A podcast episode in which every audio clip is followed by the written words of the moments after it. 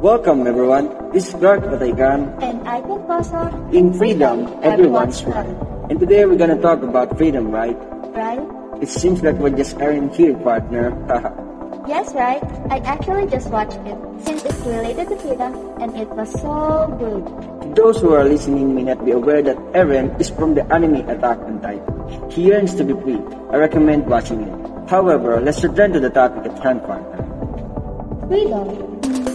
What does freedom mean to you? That's a good question, partner. What exactly is freedom? Is it a privilege or a right? Nevertheless, I believe that freedom is a right. As does anyone else who will say it, whatever we say or do, it will never alter the fact that a person has the right to be free. The question equals intrigues me. Is freedom a right or a privilege? If we ask this question, we could learn about people's perspective. For example, what will the impoverished say if we ask them? It is a privilege since the only wealthy enjoy free. People at the bottom are unable to pursue their desire in comparison to those at the top. And to put it another way, freedom gives people the opportunity to have the skills necessary to live their lives as they see fit. As a result, poverty can be seen as an absence of freedom. Similar to what my partner said, they lack other things. Thus, they are unable to do what they want, unlike the people who have the means in their lives.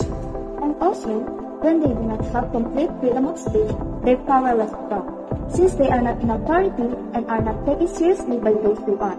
I will therefore accept the response that freedom is a privilege. I'm really impressed and I wholeheartedly concur with you, partner. How essential is freedom to you, by the way, based on your responses? You see, I value my freedom greatly due to the fact that we may accomplish our goals without interference thanks to it, unhindered by anything dreams come true. That's why my sense of freedom is crucial to me. For you, what value does freedom have? I don't believe I have nothing to say in this situation, partner. I already agree with your answers after all.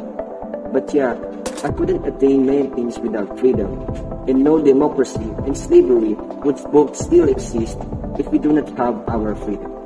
Oh, now that you mention it, I remember when we were on the verge of losing our freedom. I won't say what happened, but it took place about 1973. It's a sensitive topic, but yes, we came very close to losing our freedom at that point, and I hope it wouldn't occur once more. Talk about what transpired when people nearly lost their freedom. Can you give an example of when you exercised your freedom? Hmm. Maybe in my day-to-day life, naturally, I chose the things I like using my freedom. Whenever I express my idea or suggestions, I have the power to decide how I feel, behave, and speak. Great answer, partner. I can agree with you since it is likely how we also respond. And before we wrap up this installment of our podcast today, here's the final clue. Do you think that liberty and accountability are connected in any way? Of course, because we are accountable for how we utilize our freedom and for the results of our decisions, whether they are positive or harmful. We should be held accountable because we use our freedom. Right, you cannot have freedom if you don't want to accept accountability. Responsibility and freedom are intertwined. Thus, freedom can only be obtained through accepting responsibility. And, with, that, our podcast comes to a close. This is Clark Bataykan. And I, Pantosa, In freedom, everyone's right. Thank you for listening.